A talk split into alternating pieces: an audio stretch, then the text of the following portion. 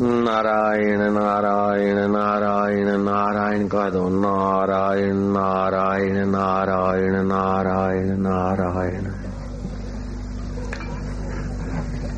हम लोगों का सबका सौभाग्य है कि हमको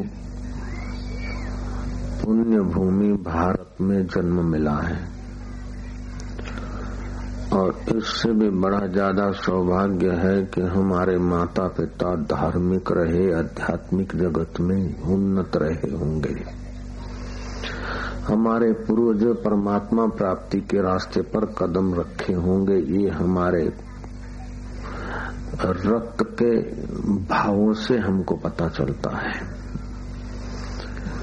आप लोग एक बच्चे को इतना स्नेह देते हैं, मान देते हैं, प्रेम देते हैं, माल्यार्पण करते हैं, पद पद पे वारी वारी जाते हैं। इससे ये सिद्ध होता है कि आपके माता पिता के और बाप दादों के संबंध ऋषि मुनियों से तो जुड़े हैं, आपका गोत्र ऋषि गोत्र ही होगा। मूल गोत्र पर ब्रह्म परमात्मा से ही हम लोगों का चला है। तो ये अभी भी तुम्हारे रक्त में तुम्हारी नस नाड़ी में भारत की आध्यात्मिकता छलक रही कि तुम इतने सारे लोग मिलकर मुझे मान दे रहे हैं?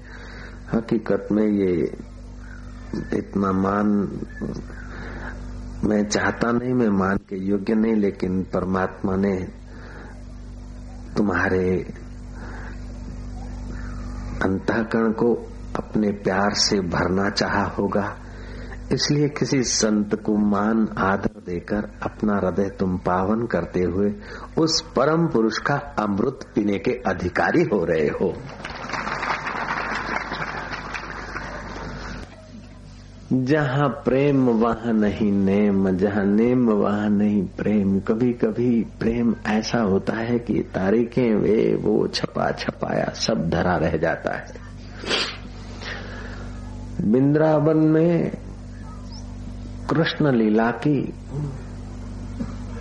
कई समितियाँ हैं और कई पंडों की अपनी अपनी कंपनियाँ हैं कृष्ण लीला करने की। कृष्ण लीला में एक से एक स्वांग करने वाले हैं। ब्रिटिश गवर्नमेंट का राज्य था तब की बात है कि किसी भक्त ने आपत्ति उठाई कि भगवान का मोरपिंच जो है बाई की ओर होना चाहिए ताकि दाएँ की तरफ़ राधिका जी के पर नज़र जाए।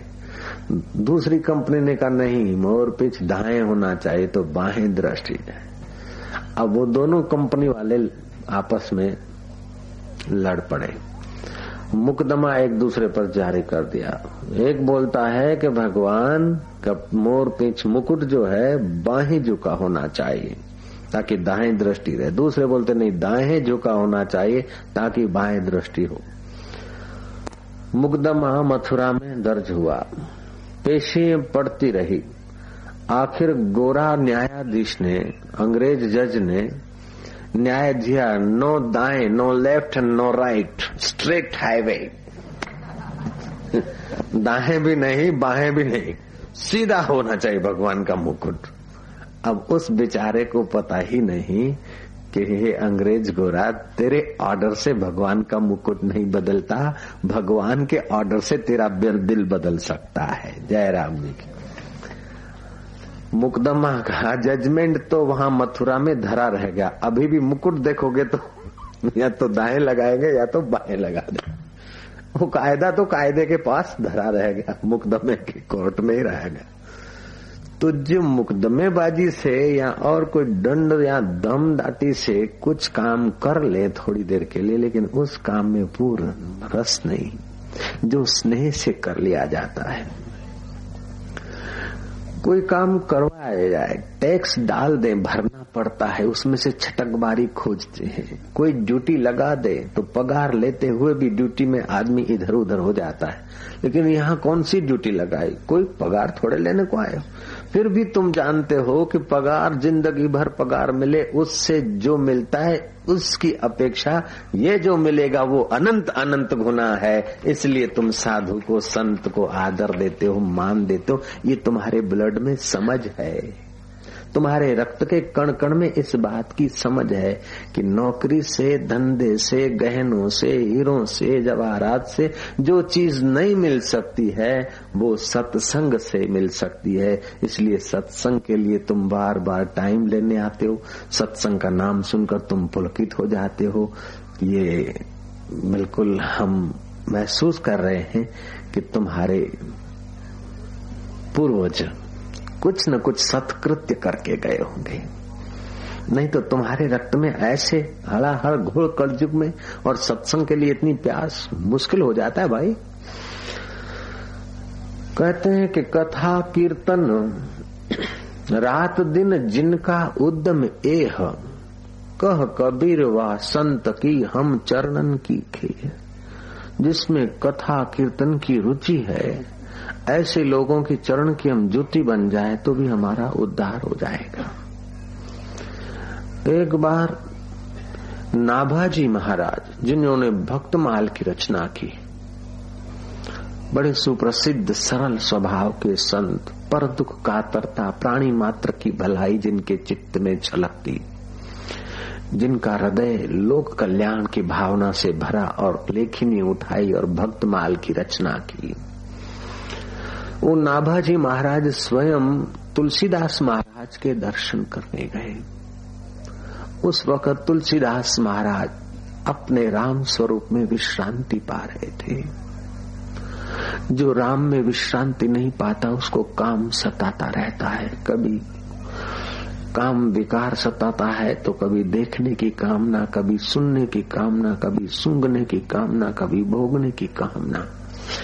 ये कामना मिटानी है तो फिर काम विकार मिटाना है तो राम रस पीना चाहिए। संसार के सुनने की कामना है तो भगवान के गीत सुनकर अपना बेटा पवित्र करना चाहिए। विकार पैदा करे, ऐसा चलचित्र और फ़िल्म देखने की वृत्ति हो तो भगवान के श्रीमुख को देखो, भगवान के श्री विग्रह को देखो, तुम्हारी आँख पवित्र हो। संसार आँखों के द्वारा भीतर घुसता है, कान के द्वारा भीतर घुसता है। भागवत एक ऐसा अलौकिक ग्रंथ है कि महाराज कल युग में आदमी आठ घंटे बैठ के समाधि नहीं कर सकेगा। कल युग के आदमी को तो हँसते, खेलते भगवान का रस मिल जाए, नहीं तो कल युग का आदमी बेचारा नोचा जाएगा। ये भागवत का अध्ययन करने के बाद नागाजी महाराज के चित्त में ये भाव उठा होगा कि कोई भक्त माल भक्तों का जीवन चरित्र, दूसरे लोग सुने तो उनका हृदय भी कुछ न कुछ पावन होगा, ताकि मेरी लेखनी सार्थक हो जाए, मेरा दिल पवित्र हो जाए। किसी को भगवान के रास्ते चलाने में दिल में जो शांति मिलती है, जो पवित्रता मिलती है, जो आनंद आता है, वो आनंद करोड़पति को भोगने में करोड़ों का उपयोग करने में भी नहीं आता। जो भगवान नाम से रस मिलता है, वो महाराज स्वर्ग में भी रस नहीं है। स्वर्ग का सुख, स्वर्ग का अमृत पीने से तो पुण्य नाश होता है, लेकिन सत्संग का अमृत पीने से पाप नाश होता है। स्वर्ग का अमृत पीने से तो अप्सराएँ मिलती है और सत्संग का अमृत पीने से तो परमात्मा मिलता है। जिसके जीवन में सत्संग का अमृत नहीं है, वो चाहे कितनी सुविधाओं के बीच जीता हो, फिर भी वो हृदय का दरिद्र रहेगा। सुख के लिए बाहर भटकेगा, विकारों का शिकार होगा। नादाजी महाराज ने देखा कि कलयुग का आदमी विकारों का शिकार बनेगा। इसलिए कलयुग के आदमी के आगे भक्तों के जीवन चरित्र अगर रख दिए जाए, शायद उसका दिल पिघले। शायद उसका मन पवित्र हो, शायद उसके जीवन की नैया जीवन दाता के तरफ़ चले। उस संत प्रवर ने भक्त महल की रचना की नाभाजी महाराज ने, भक्तों के जीवन चरित्र। एक संत तो यूँ कहते हैं कि भगवान के दर्शन से मोह हो सकता है। भगवान के दर्शन से इतना फ़ायदा नहीं होता जितना भगवान के भक्तों के चरित्र सुनने से हो जाता है। जय राम जी भगवान के दर्शन करने से तो मोह हो सकता है। भगवान के दर्शन से तो भ्रांति हो सकती है। भगवान के दर्शन करो श्री विग्रह के तो भय, क्रोध और कपट रह सकता है। लेकिन भगवान के प्यारे भक्तों के चरित्र जब कथा में आदमी सुनता है तो मोह, भय और कपट दूर होता जाता है। भगवान के दर्शन तो मंथरा ने किए थे। और हृदय में कपट भरा था। भगवान के दर्शन तो कई कई ने किए थे और हृदय में स्वार्थ भरा था, क्रोध भरा था। भगवान के दर्शन तो गरुड़ ने किए थे। श्री रामचंद्र जी जब नागपाश में बांधे गए, उस समय नारद जी गए गरुड़ के पास के गरुड़। ठाकुर जी नागपाश में बंधे हैं, जाओ, सेवा का मौका मिल रहा है। गरुड़ जी का तो नाम सुनकर सर्प विदा हो जाए। गरुड़ जी आए, कुछ सर्प तो भाग गए और कुछ सर्प जो जटिल थे, उनको गरुड़ जी ने चौंच मार के ठिकाने लगा दिया। श्री रामचंद्र जी नागपाश से मुक्त हुए। गरुड़ जी के मन में हुआ कि अगर मैं नहीं आता तो मेरे ठाकुर जी का क्या हाल होता जय राम जी की। गरुड़ जी राम जी के दर्शन कर रहे हैं और गरुड़ जी को मोह पैदा हुआ है कि आई एम समथिंग मैं अगर नहीं आता तो राम जी का क्या? उनको पता नहीं कि मेरे नारायण नर लीला कर रहे हैं, तुम्हें सेवा का मौका दे रहे हैं। ब्रकुटी बिलास सृष्टि लय हो गई तुम्हारे संकल्प मात्र से सृष्टि की उथल पुथल हो सकती है। वो श्री रामचंद्र जी है, सीता है सीता है, सीता करके दिखा रहे हैं कि एक नारी सदा ब्रह्मचारी व्रत कैसे पाला जाए। जय राम जी भैया लक्ष्मण, हाय लक्ष्मण, मैं अवध में कैसे जाऊँगा? भैया तो उठ। मेरे भैया लखन लखन तो ऐसी सेवा करता था। मेरे भैया भैया भैया करके भगवान आँसू बहा रहे हैं। नर लीला करके नरों को दिखा रहे कि जीवन में कैसा स्नेह होना चाहिए, कैसा भाई भाई के लिए प्यार होना चाहिए। महाराज रामचंद्र जी की नागपाश में से तो सेवा करके गरुड़ ने मुक्ति करा दी, समझो, ठाकुर जी की मुक्ति करा दी नागों से। लेकिन उसके मन में आ गया कि अगर मैं नहीं आता तो मेरे ठाकुर जी आज नागों से बंधे रह जाते। अब ये ठाकुर जी साक्षात नारायण है कि नहीं? ये भगवान है कि नहीं? अगर भगवान होते तो नागों से कैसे बनते? अपने इष्ट के प्रति, अपने गुरु के प्रति, अपने धर्म के प्रति जरा भी संदेह आ जाए तो हृदय की शांति भंग हो जाती है। इसलिए शास्त्र कहते हैं, उन व्यक्तियों से बचो। उन विकारों से बचो, उन संबंधों से बचो जो तुम्हारा सनातन संबंध तोड़ दे। तुम्हारा और परमात्मा के संबंध में जो विघ्न डालते हैं, उनकी बातों में मत आओ, उनके दर्शनों में मत आओ। ऐसे जो निगुरे लोग हैं, अभागे लोग हैं, विकारी लोग हैं, उनसे हाथ मत मिलाओ, नहीं तो परमाणु उनके तुमको आएँगे। अपने साधन की सुरक्षा करो, अपने अंतकरण की सुरक्षा करो। कपड़ों की संभाल करना ठीक है, मकान की संभाल करना ठीक है। रुपयों की संभाल करना ठीक है, लेकिन रुपए, कपड़े और मकान तुम्हारे साथ नहीं चलेंगे। ये दिल तुम्हारे साथ चलेगा। दिल में खुदा खुद मालिक रहता है, इसलिए दिल की रक्षा करना कहीं दिल बिगड़ न जाए। चीज़ें तो यहीं पड़ी रह जाएगी, लेकिन तुम्हारा अंतकरण दिल जो डॉक्टरों को दिल दिखता है, वो तो हार्ट जो दिल है, वो तो अंतकरण को रहने की जगह है। दिल कोई और सूक्ष्म है जो निकलता है, ना अंतकरण, वो आँखों से नहीं दिखता है। हमारे जो कान है, ये वास्तविक में कान इंद्रिय नहीं है, कान इंद्रिय को रहने का गोलक है। हमारी जो आँख है, वो वास्तविक में नेत्र इंद्रिय नहीं है। नेत्र इंद्रिय इसके अंदर सूक्ष्म तन्मात्राएँ हैं। तो नेत्र रहते हैं, लेकिन सूक्ष्म तन्मात्राएँ चले जाते हैं तो आँख होते हुए भी आदमी नहीं देख सकता है, कान होते हुए भी आदमी नहीं सुन सकता है। तो हमारे आँख, कान, नाक, ये इंद्रियों के भीतर पंच तन मात्राएँ काम करती है।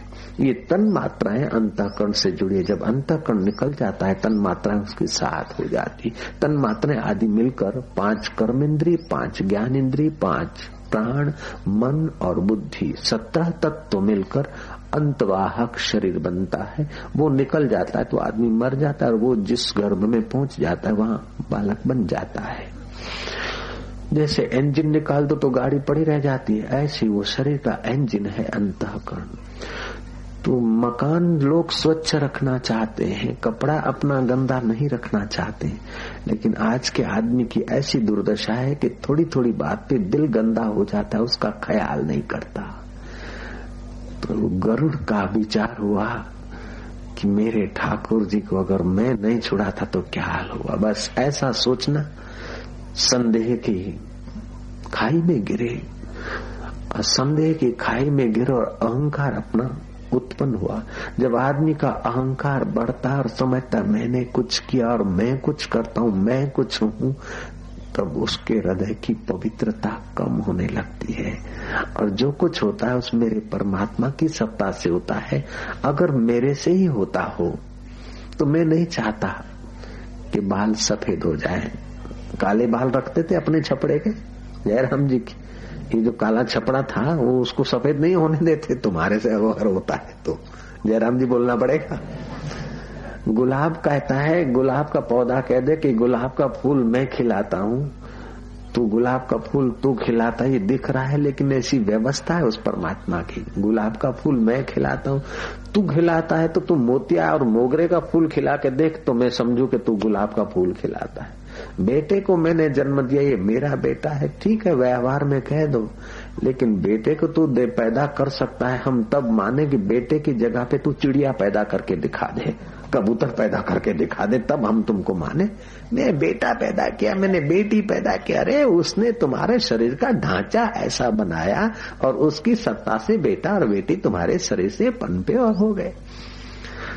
तो आदमी अगर कह दे कि बेटे को जन्म मैं दे दिया तो ये झूठी बात है।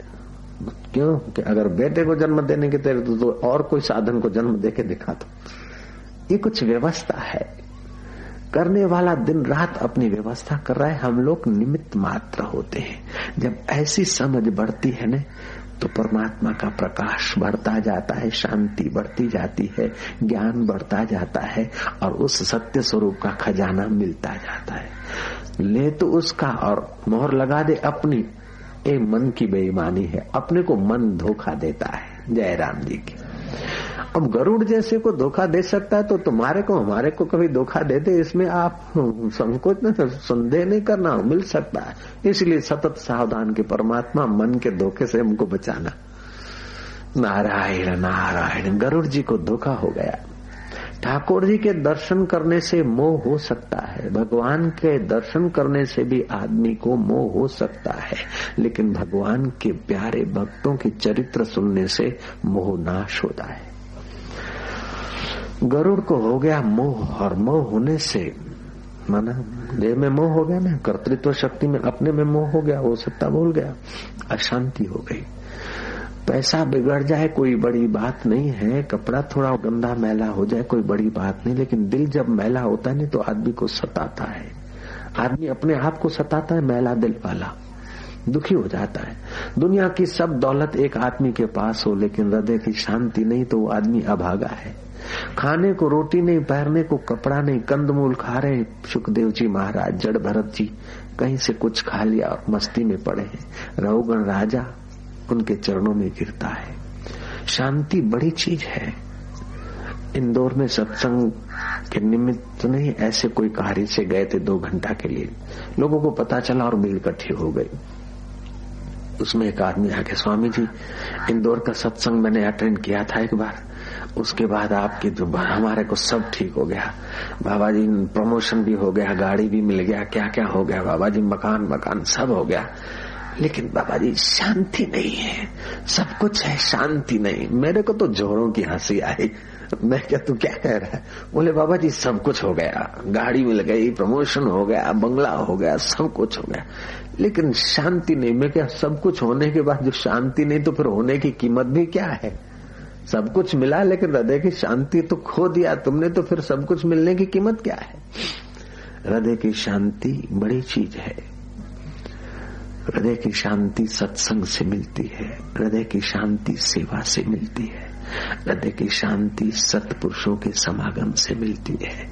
हृदय की शांति उस सत्य स्वरूप परमात्मा के नाते कार्य करने से मिलती है। काम तो सब कर रहे हैं। रात पाली लोग कर रहे हैं, दिन पाली करते सोलह सोलह घंटा मजूरी करते हैं, चार पैसों के लिए। भक्त अगर सेवा कर लेता है भगवान के लिए तो उसका हृदय कितना पवित्र होता है। महाराज, विमोह हो गया। किसको? गरुड़ जी को। भगवान के दर्शन कर रहा है। गया शिवलोक में भगवान शिव जी को विनंती करता है कि भगवान, मुझे थोड़ी अशांति हो गई। बोले, अशांति का कारण होगा, दुख का कारण होता है। तो दुख का कारण तो ये है कि प्रभु, अब मैं तुम्हारे चरणों में आया हूँ, मेरे ऊपर कृपा करो। शिव जी बोलते, दुखी कैसे हुआ? बोले, दुखी हुआ कि मैंने ठाकुर जी को नागपाश में बंधे देखा नारद जी ने मेरे को बताया, मैं गया, नाग तो भाग गए बाकी के नागों को जरा किसी को चौंच पौच करके ठाकुर जी को बंधन मुक्त करा दिया।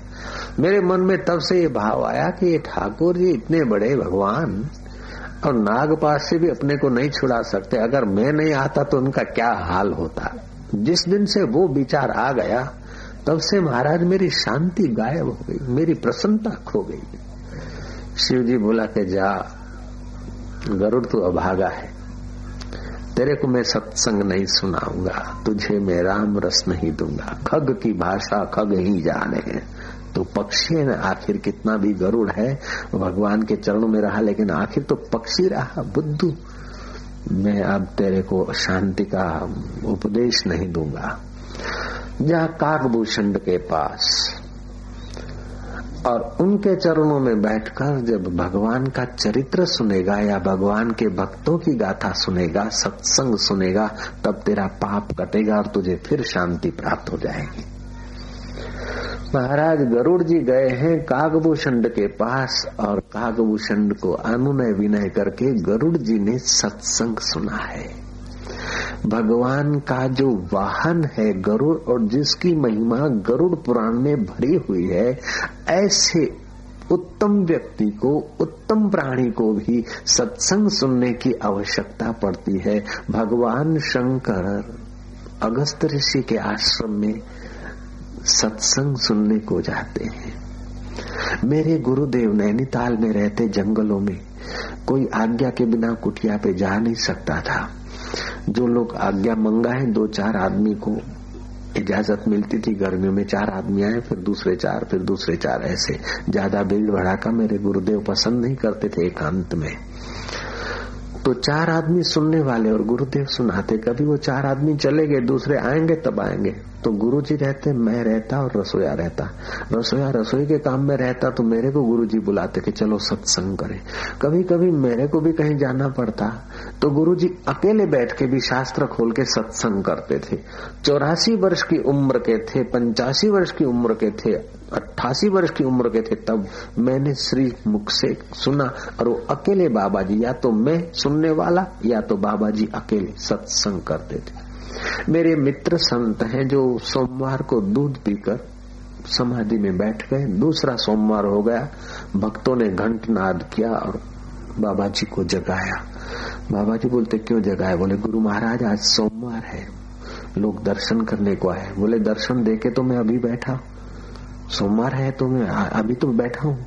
बोले, नहीं बाबा जी वो 19 तारीख वाला सोमवार था। अब ये 26 वाला है महाराज। सोमवार तो वही है, लेकिन आठ दिन बीत गए। आठ आठ दिन की समाधि में बैठने वाले मेरे मित्र संत हैं। राष्ट्रपति लोग उनका दर्शन करने को भी आए। ऐसे ऐसे संत, उनसे मैंने बात, विचार विमर्श किया। तो वो बोले, आसाराम जी, समाधि तो करते लेकिन सत्संग के बिना सब ऐसा ही है। अभी मैं नासिक में गया तो वो मेरे मित्र संत खुश हो गए, मेरे को गले लगा के अपने साथ बिठाए, बोले, कुछ सुनाओ। भाई, आप तो पंचासी साल की उम्र के हैं आठ आठ दिन समाधि करते मैं आठ दिन समाधि में नहीं बैठा हूँ जयराम जी की। मेरा बाप भी नहीं बैठा तो मैं कहा बैठूँगा? आठ दिन समाधि में मैं नहीं बैठा भैया। मैं तो चार दिन भी नहीं बैठा हूँ समाधि में, पूरी ज़िंदगी में आज तक। दो दिन भी, निर्विकल्प समाधि में दो दिन भी, योग की समाधि में दो दिन भी हम नहीं बैठे। आप तो आठ आठ दिन समाधि में बैठे बोलो, वो तो सब ठीक है, लेकिन सत्संग ज़रूरी है।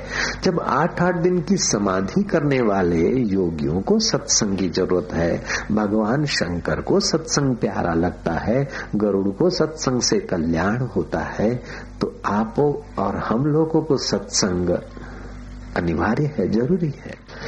तो भक्तमाल में नाभाजी महाराज ने भक्तों के जीवन चरित्र पर प्रकाश डाला है। तो भक्तों की गाथाएँ सुनकर भक्तों के जीवन का प्रकाश से हमको कहीं मोह से जगने का मौका मिल जाए। ऐसी भक्तमाल की रचना करने वाले भक्तमाल के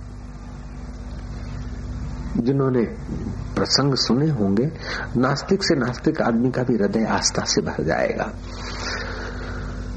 तो भक्तमाल के रचयिता नाभाजी महाराज, तुलसीदास जी महाराज के दर्शन करने गए। उस वक्त तुलसीदास जी महाराज समाधि में है। भक्तों ने कहा कि गुरु महाराज समाधि में है, इसलिए हम लाचार हैं, नहीं तो संदेशा दे देते। तुलसीदास जी ने कहा, नहीं, संत समाधि में हो तो फिर उनको विक्षेप नहीं करना चाहिए। तुलसीदास जी वाप तुलसीदास जी समाधि में थे, नाभाजी महाराज वापस गए। नाभाजी महाराज तो गए अपने ठिकाने में। तुलसीदास जी महाराज जब समाधि से जगे तो भक्तों ने बताया कि नाभाजी महाराज स्वयं चलकर आपके दर्शन करने को आए थे। तुलसीदास ने सोचा कि मेरे द्वार पर ऐसे उच्च कोटि के संत नाभाजी महाराज आए और मैं उनको मिल नहीं पाया। अरे, ये क्या हो गया? बोले, गुरु महाराज, आप ध्यान मग्न थे। तुलसीदास महाराज ने समय निकाला और नाभाजी महाराज के पास चल दिए दर्शन करने को।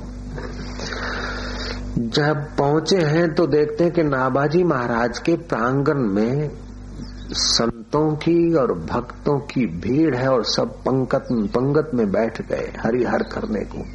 पत्तले बिछ गई है, दोने दिए गए हैं, महाराज, अब अब क्या करना? वो पहले तो चमड़े के जूते पहनते थे लोग, अभी प्लास्टिक क्या है? जूते पड़े थे, वो जगह भी भर गई थी, जूतों में बैठ गए। कुछ भी हो, भगवान के भक्त की जुत्ती है न? भगवान के प्यारे संतों की जुत्ती है न? है तो चमड़ा, अपवित्र तो है, लेकिन जिसके हृदय में भगवान का भजन है, संत के दर्शन की प्यास है, ऐसे लोग इकट्ठे हुए तो उनकी जुतियाँ चमड़ा नहीं, उनकी जुतियाँ तो बस, उनके रजकण है भगवान की भक्ति की। संत तुलसीदास महाराज जुतियों में बैठ गए। पिरोसने वाले ने पूरी परोसी सबने पत्तल में लिया, अब ये तुलसीदास महाराज, हाथ में ले ली तुलसी। तुलसीदास जी ने हाथ में पूरी ले ली।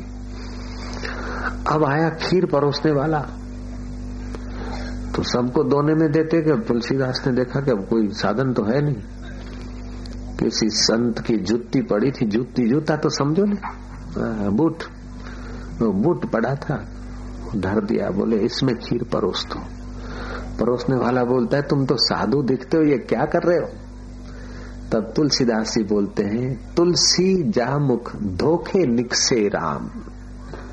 जिसके मुँह से धोखे से भी राम निकल आए तुलसी जा मुख धोखे निकसे राम, ताके पग की पग तरी मेरे तन को चाम सियावर रामचंद्र की जिसके मुँह से धोखे से भी भगवान का नाम निकल जाए, उसके चरणों की जुत्ती भी मेरे चमड़े से बन जाए तो मेरा जन्म सफल हो जाएगा। खीर परोसने वाले ने देखा कि ये कोई खाली देखने भर का साधु नहीं है, लेकिन वास्तव में साधु है। इसकी आँख में कितनी अमी है। खीर वाला तो खीर क्या परोसे महाराज? धरदी बाल्दी और भागा नाबाजी महाराज के पास।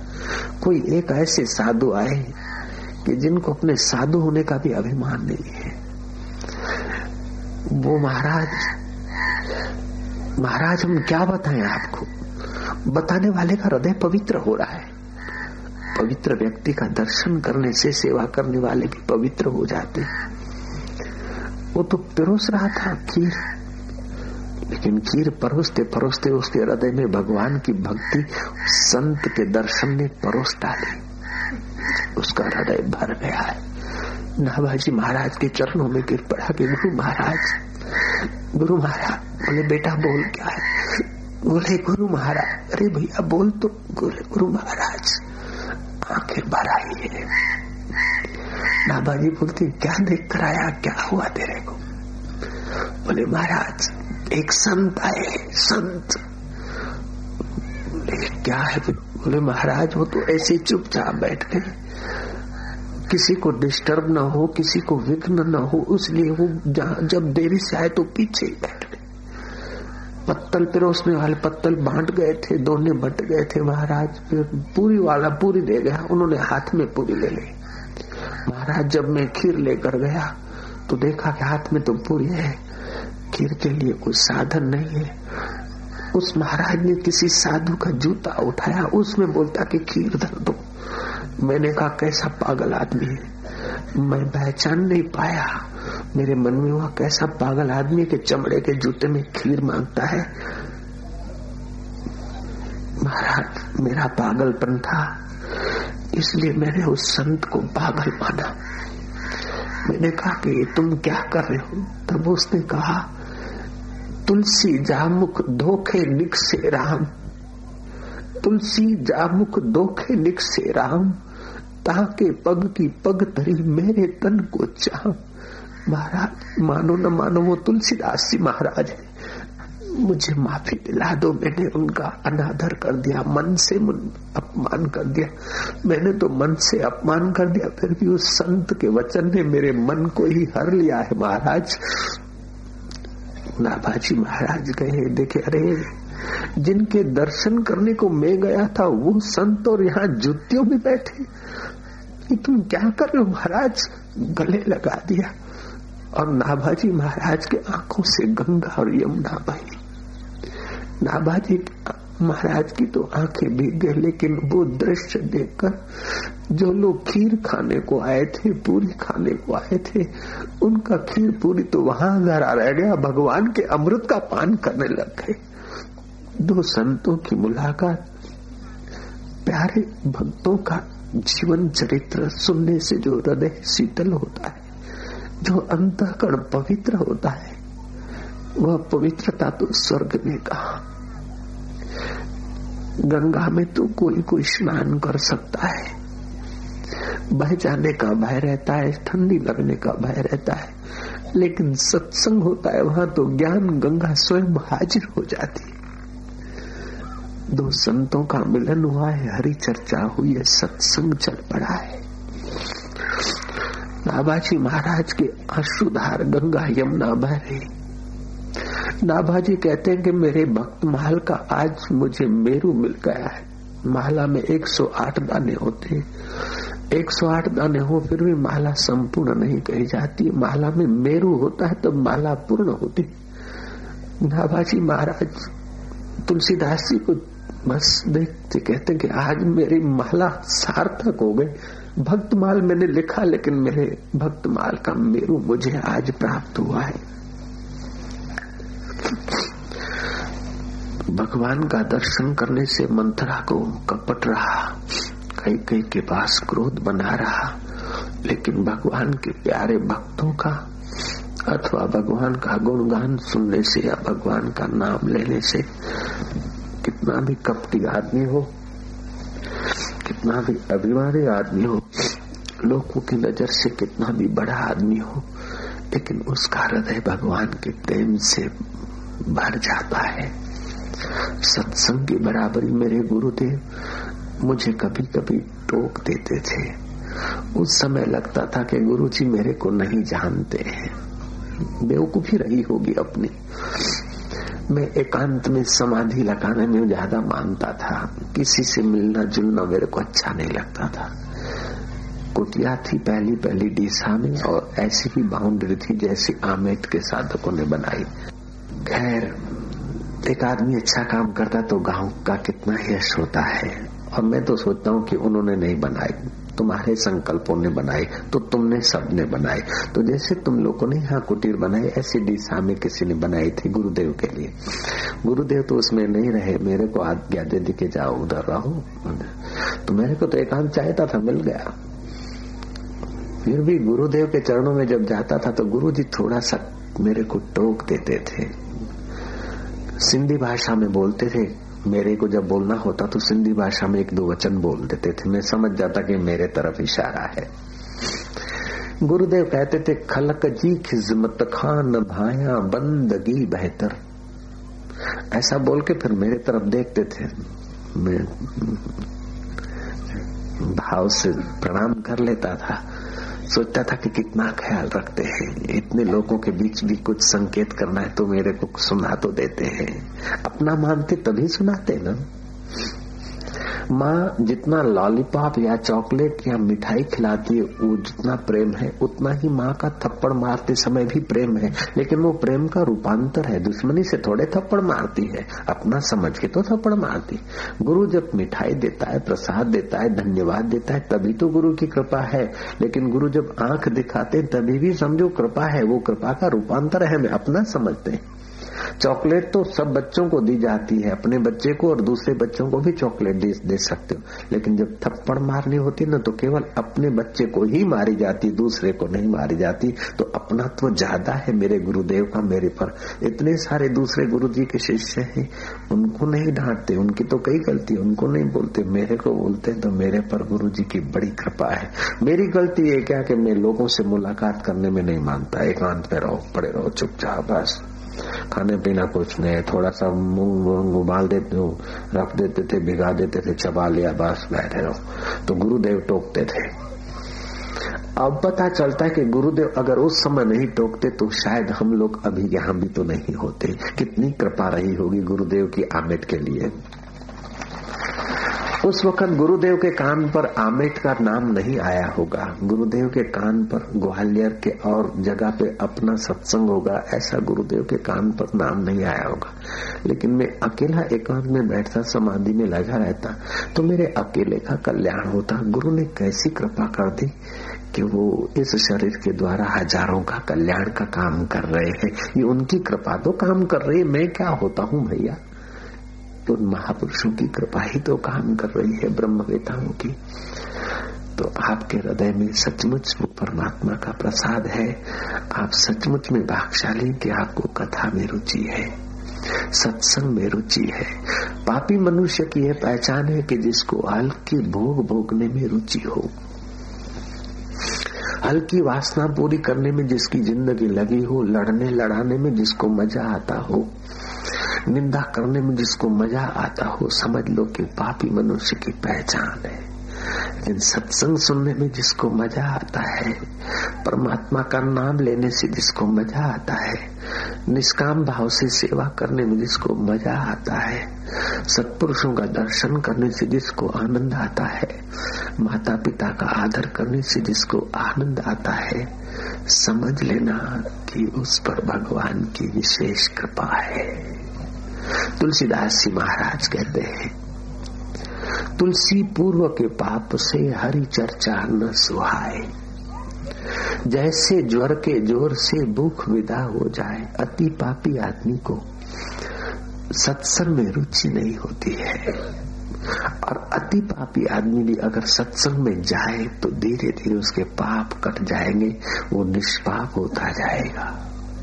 इसीलिए तुलसीदास जी कहते हैं, एक घड़ी, आधी घड़ी। आधी में पुनि आध, तुलसी संगत साध की हरे कोटि अपराध, सियावर रामचंद्र की। अभी तो थोड़ी देर मिलकर कीर्तन करेंगे।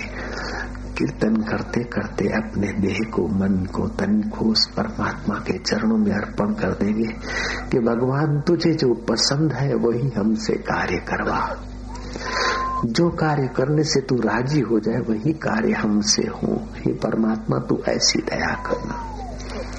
जीवन की शाम हो जाए, उसके पहले जीवन दाता हम तेरे आत्म स्वरूप के ज्ञान को पाले कुटुम्बी हमें मशान में छोड़कर आए, उसके पहले, हे परमात्मा, हम तेरे स्वरूप में अपने मय को मिला दे।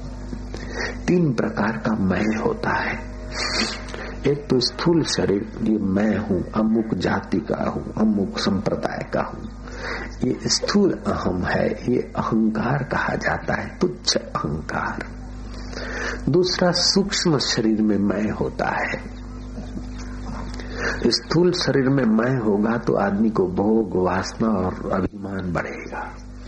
सूक्ष्म शरीर में आम होता है तो आदमी अपनी बात पे अड़ियल रहता है कि बस मैं जो कहूंगा सच्चा भैया तेरा अकेले का मन नहीं है दूसरे का भी तो मन है लाला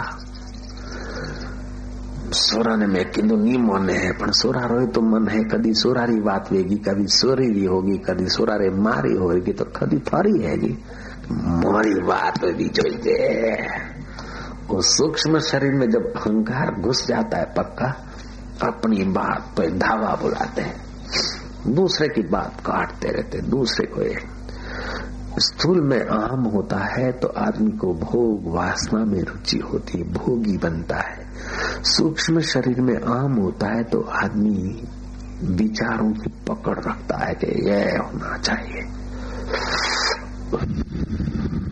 अरे बीड़ी फ़र्स्ट क्लास है महाराज, तुम भी पी के देखो। एक जगह पर मैं सत्संग में बोल रहा था कि शराब पीने से कितनी हानि होती है, अभी वैज्ञानिक स्वीकार कर रहे हैं और कितना अल्कोहल शरीर में घुस जाता है। और शराबी की दस पीढ़ियाँ बेचारे की कैंसर के रोग के शिकार हो जाती है। शराबी अपना तो बेचारा नुकसान करता है, उसकी दस पीढ़ियों का नुकसान करता है। तो सभा में तो बहुत लोग होते तो दस पाँच शराब भी बोल रहे कि बाप जी ने पिया नहीं बाप जी को जरा एक दो बोतल पिलावे, फिर देखो कि बाप जी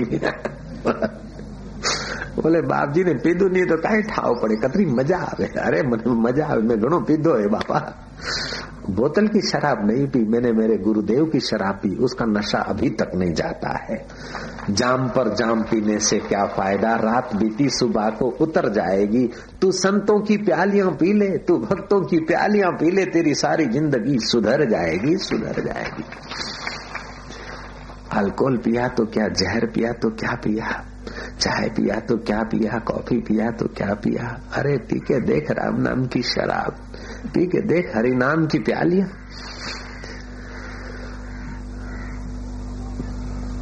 नारायण नारायण नारायण नारायण नारायण नारायण नारायण। लक्ष्मी चंद सेठ को स्वप्न हुआ है रात को। लक्ष्मी जी ने कहा कि मैं तो तुम्हारे घर से विदाई लूँगी। तुम्हारे पुण्य पूरे हो गए। तुम्हारा जो दान, पुण्य, सेवा था, वो तुमने खर्च कर लिया। पुण्य तुम्हारा खत्म हो गया। अब मैं तुम्हारे घर से रवाना होने वाली हूँ। तुमको कुछ चाहिए तो मांग लो वरदान, लेकिन शर्त यह कि वो मांगो मेरे सिवाय की बात। लक्ष्मी मांगोगे तो नहीं मिलेगी, और कुछ मांग लो। लक्ष्मी चंद सेठ बोलते हैं कि माता जी कृपा करके तुमने सपने में हमको बताया है कि जा रही हो। तो कम से कम एक बार कल को पधारो, मैं कल सलाह करके सुबह को, कल रात को आप स्वप्न में पधारो, आपसे मांग लो। दूसरे दिन अपने कुटुंबियों को एकत्रित किया। चार बहुएँ थी, उसको चार बेटे थे।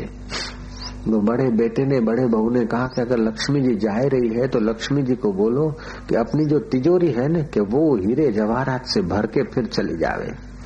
तब दूसरी बहू ने कहा कि एक ऐसी बात करो, जब लक्ष्मी जी जाने वाली है तो धन में से धूल हो जाएगा। और लक्ष्मी जी आने वाली है तो पाँच सौ रुपये की ज़मीन भी दो लाख बना लेती, पाँच लाख बना लेती है मुंबई में। धूल में से धन होता है क्या? लोग बोलते धूल में से धन धूल में से धन का मतलब है कि है इतने में लिया, खान लिया इतने में, और ऐसा धन निकल आया कि है लक्ष्मी जी आने वाली होती तो कटत ही मले અને जाने वाली होती तो सब दरवाज़ा बंद करो तो ही जाए, है, पियो, खाओ, लुटाओ, ऐसे होता है। तो तिजोरी भर के भी जाएगी माता जी तो तिजोरी का हीरा जवेरात कौकरा भेजाएगा कौकरा।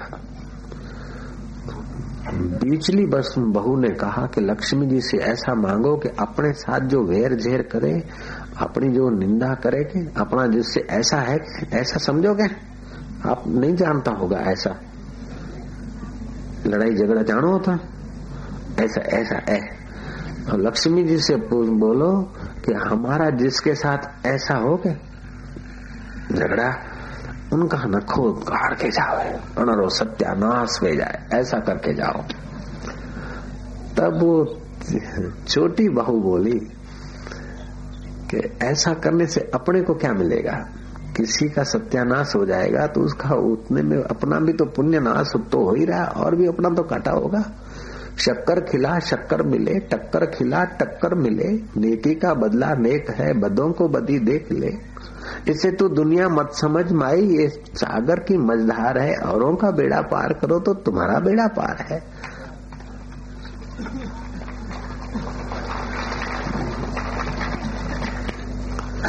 तो वो लड़की बड़े घर की थी। बड़ा घर वो नहीं कि बड़ा बड़ा महल है।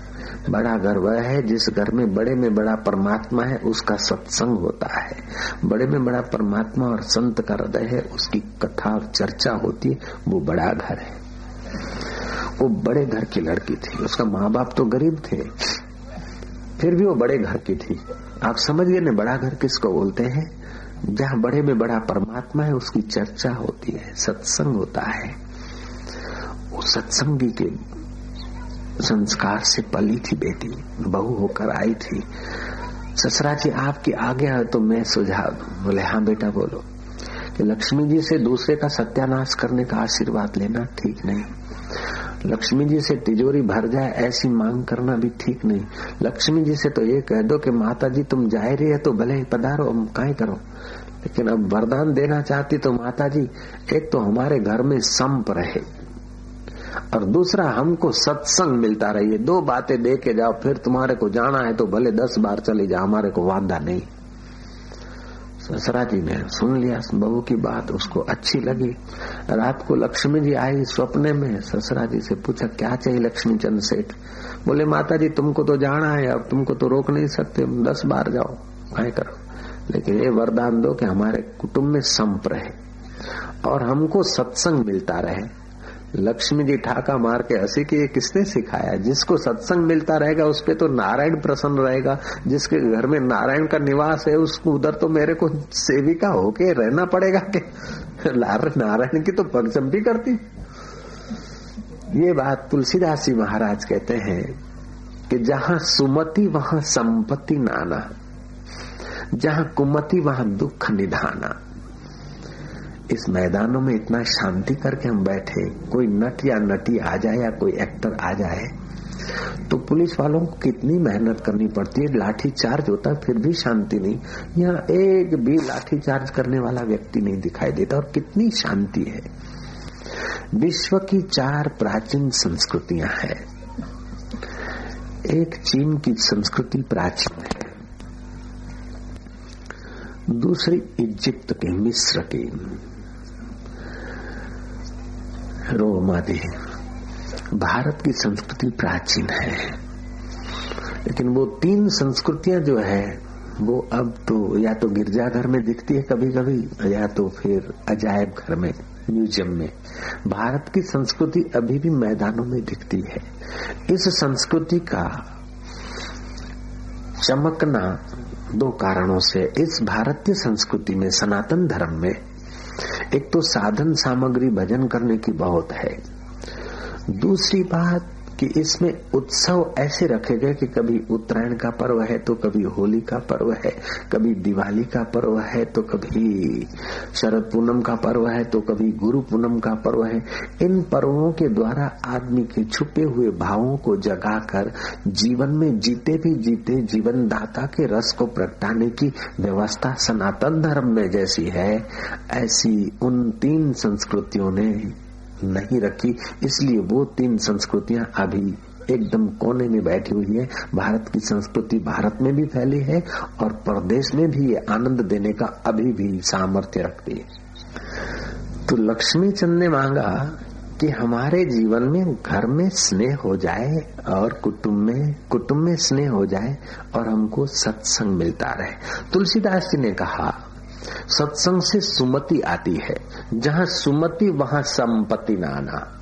जहाँ कुमति, वहाँ दुख निधाना। सत्संग से सुमति आती और जितनी सुमति होती है, उतनी उसके पास बिन बुलाए संपत्ति, सुख, यश अपने आप आता है। शबरी ने यश यश अपना बढ़ाने के लिए थोड़े सेवा किया था। सुमति थी। शबरी को तो पता भी नहीं कि टीवी के डिब्बों में मेरा पिक्चर चलेगा, जयराम जी। शबरी को तो कोई पता नहीं। लेकिन सुमति थी कि गुरुद्वार पर सेवा करती थी, साधु संतों का आदर करती थी, भगवान का भजन करती थी। नहीं तो सबरी से भी दस गुना काम करने वाली कई महिलाएँ आई होगी दुनिया में। दिन पाली भी करे, कोई कोई बेचारी मजदूरी सड़क पर, रात पाली भी बाइया करे, लेकिन अणा को कोई नहीं जाने सबरी सेवा भाव से करती थी। सरोवर कांठे शबरी बैठी। सरोवर कांठे ओली भीलण बैठी सरोवर कांठे ओली गांडी बैठी ने धरे राम मनु ध्यान राम राम रटता शबरी बैठा हये राखी हम। सरोवर कांठे ओली भीलण बैठी। सरोवर कांठे मारी शबरी बैठी ने धरे राम ध्यान। राम राम रटता शबरी बैठा हये राखी हम। गुरु न वचनो माथे राखी। ऋषि न वचनो माथे राखी। हये धरती ध्यान। राम राम रटता मारा शबरी बैठा। हये राखी हम। ए हाड सुक्या ने मास सुक्यूं हाड सुक्या ने मास सुक्यूं सुक्यूं शबरी केरू चाम राम राम रटता शबरी बैठा हये राखी हम सरोवर कांठे ओली भीलण बैठी भीलण महिला को जितनी अक्कल है उतनी अक्कल अगर आज के अभिमानी व्यक्ति को आ जाए तो उसका अभिमान नहीं रहेगा, भगवान का प्रकाश प्रकट हो जाएगा। तो मैंने विनंती किया था, तीन प्रकार का अभिमान होता है। एक देह का अभिमान, स्थूल शरीर का अभिमान, ये मकान मेरा, ये गाड़ी मेरी है, ये जाति मेरी है, ये खेत मेरा है, ये स्थूल अहंकार है। दूसरा कि ये मेरा सिद्धांत है, ये मेरा नियम है, ये मेरा है, वो मेरा है अंदर से। ये सूक्ष्म अहंकार, स्थूल अहंकार आदमी को भोगी बनाता है और तुच्छ अभिमान में गिराता है। सूक्ष्म अहंकार आदमी को सिद्धांतों में, ये मेरी बात बनी रहे। अब अपनी बात को इतना पकड़ रखेंगे कि सामने चाहे घाटा होता हो, नुकसान हो जाता हो हज़ारों आदमी का, लेकिन अपनी पार्टी का होना चाहिए। तीसरा अभिमान होता है वास्तविक आत्मा का। उस अभिमान के जहरे, ये दो अभिमान उस पर ढके रहते हैं। ये दो अभिमान अगर हटा दे तो तीसरा अभिमान हटाने की ज़रूरत नहीं पड़ती है। तीसरा अभिमान तो आपकी अमरता की खबर देता है कि तुम आत्मा हो, तुम अजर हो, तुम अमर हो, तुम नित्य शुद्ध बुद्ध मुक्त हो। तीसरा अभिमान जब प्रकट हो जाए, ये दो परतें हट जाए तो असलियत तुम्हारा मैं प्रकट हो जाएगा। सो हम। देखा अपने आप को, मेरा दिल दीवाना हो गया। ना छेड़ो मुझे यारो, मैं खुद पे मस्ताना हो गया। राम तीर्थ का वो तीसरा मैं जो शुद्ध मैं प्रकट हो गया। तो राम तीर्थ बोलते, मैं बोल रहा हूँ, ईश्वर बोल रहा है। मैं बोल रहा हूँ, परमात्मा बोल रहा है। मैं भारत हूँ, मैं विश्व हूँ। तो लोगों ने बोला, क्या तुम ईश्वर हो? विश्व हो, ब्रह्म हो? बोले हाँ। तो बोले, चाँद सितारा तुमने बनाया? बोले हाँ जब से बनाया, तब से चमक रहे हैं, यही मेरी नीति है, वो मैं चैतन्य हूँ।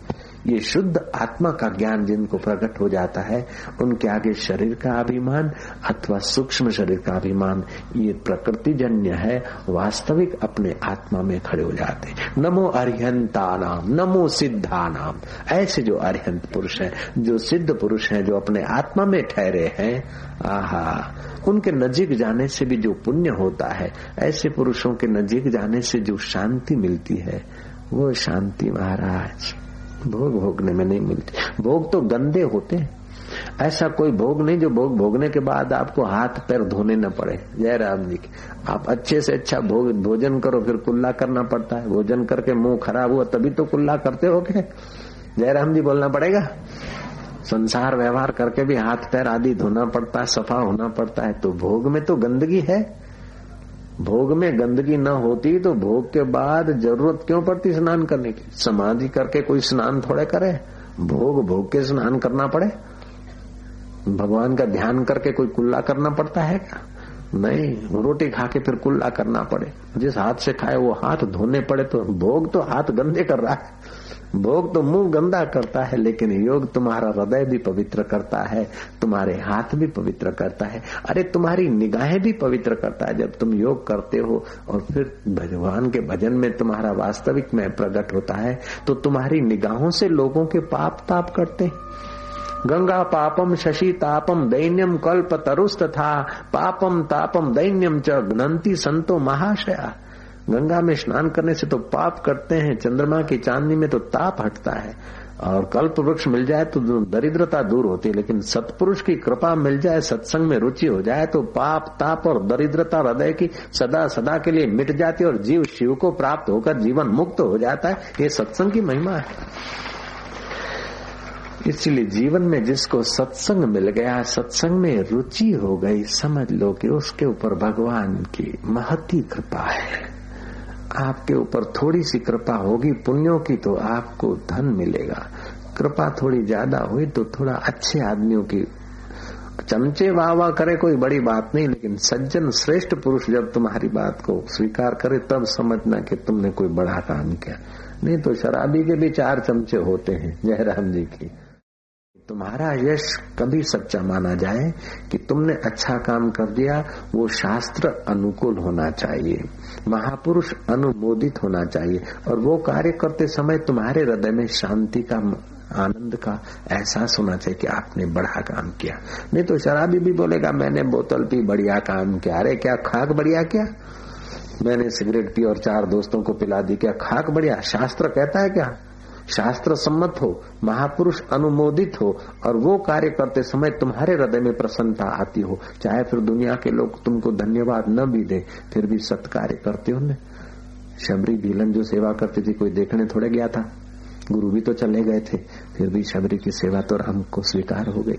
तो आप सेवा करें, कोई देखे चाहे न देखे। आपको वॉलेंटियर का बिल्ला मिले चाहे न मिले, आप पहनो चाहे न पहनो। लेकिन सेवा करते समय आपके हृदय में होगा कि मैं ईमानदारी से, सतर्कता से सेवा कर रहा हूँ। कोई नहीं देखे, फिर भी वो तुम्हारा अंतर्यामी तो देख रहा है। आदमी छुप छुप के पाप करे, अनारो बदलो मड़े तो छुप छुप के अगर सत्कर्म करे तो अनारो बदलो नहीं मड़े क्या पाप को प्रकट करने से पाप नाश हो जाते हैं और पुण्यों को ज़्यादा प्रकट करने से पुण्य का प्रभाव क्षीण हो जाता है। इसलिए सत्कर्म करो, नेकी कर, कुएँ में डाल। ऐसा कहावत, नेकी कर, कुएँ में डाल। अरे, कुएँ में क्यों डाल दे? कि जमे हो जाए। जैसे रुपया कमा, तिजोरी में डाल। रुपया कमा, पिया कमाओ, तिजोरी में डालो। नेकी करे, तिजोरी में डाल। तो इससे तुम्हारा हृदय और उन्मत्त होता है। भजन तो करे, लेकिन भजन ऐसा करे कि इस भजन का बदला संसार की चीज़ नहीं चाहिए। भजन का बदला तो भजन का दाता चाहिए। जय राम जी। की